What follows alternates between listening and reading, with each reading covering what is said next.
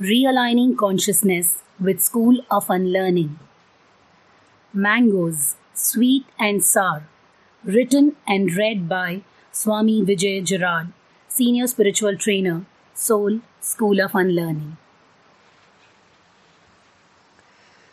When I traveled to India with Swami Kriyananda in 1977, I ate my first mango.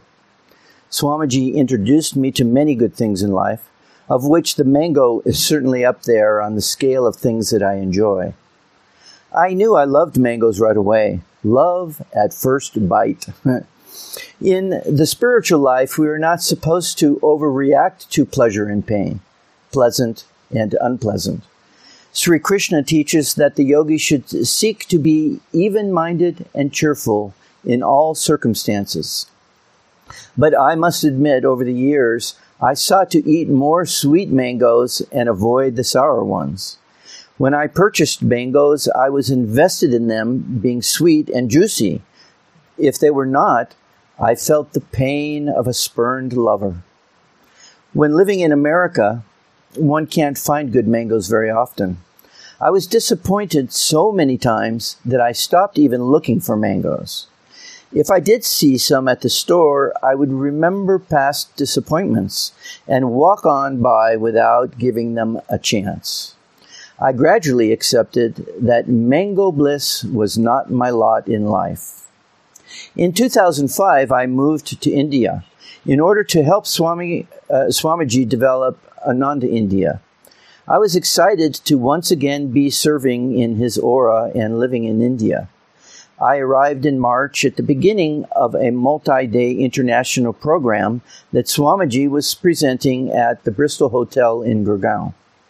Listening to Swamiji share the divine truths of our path in India was thrilling to my soul. I didn't think that life could get any better, but it did. At that time, the main ashram was in DLF Phase 1 Gurgaon, while my room was in a nearby home. We ate all our meals at the ashram, so I didn't do any shopping for food. There was often a bowl of fruit in the dining area, and one day after a couple of months, I was surprised to be to greet an old lover that I had almost forgotten. Mango season had started. Like many new or rekindled things in life, at first it was all good. That was a great year for mangoes. They were big, sweet, and wonderful. I, it hadn't taken me long to totally forget about sour or tasteless mangoes. I had instantly bought into mango perfection. I was once again completely and hopelessly in love Nothing in life will ever go wrong again. And then, wham. I had taken to mango buying by the kilo. I was fully committed. One day I drove into the depths of old Gurgaon and chose the latest batch carefully. When I got home, I was hot and tired. I wanted to embrace my beloved mangoes. Then I thought, uh, let them cool in the refrigerator. It will be worth it to wait. So I did what a yogi should do. I did the right thing. I washed and meditated. Finally, the sacred moment arrived. I chose three of the most ripe mangoes and sat down to commune with them. The first mango was sweet, oh, so sweet. It was heavenly. The second mango was completely sour. I had to spit it out.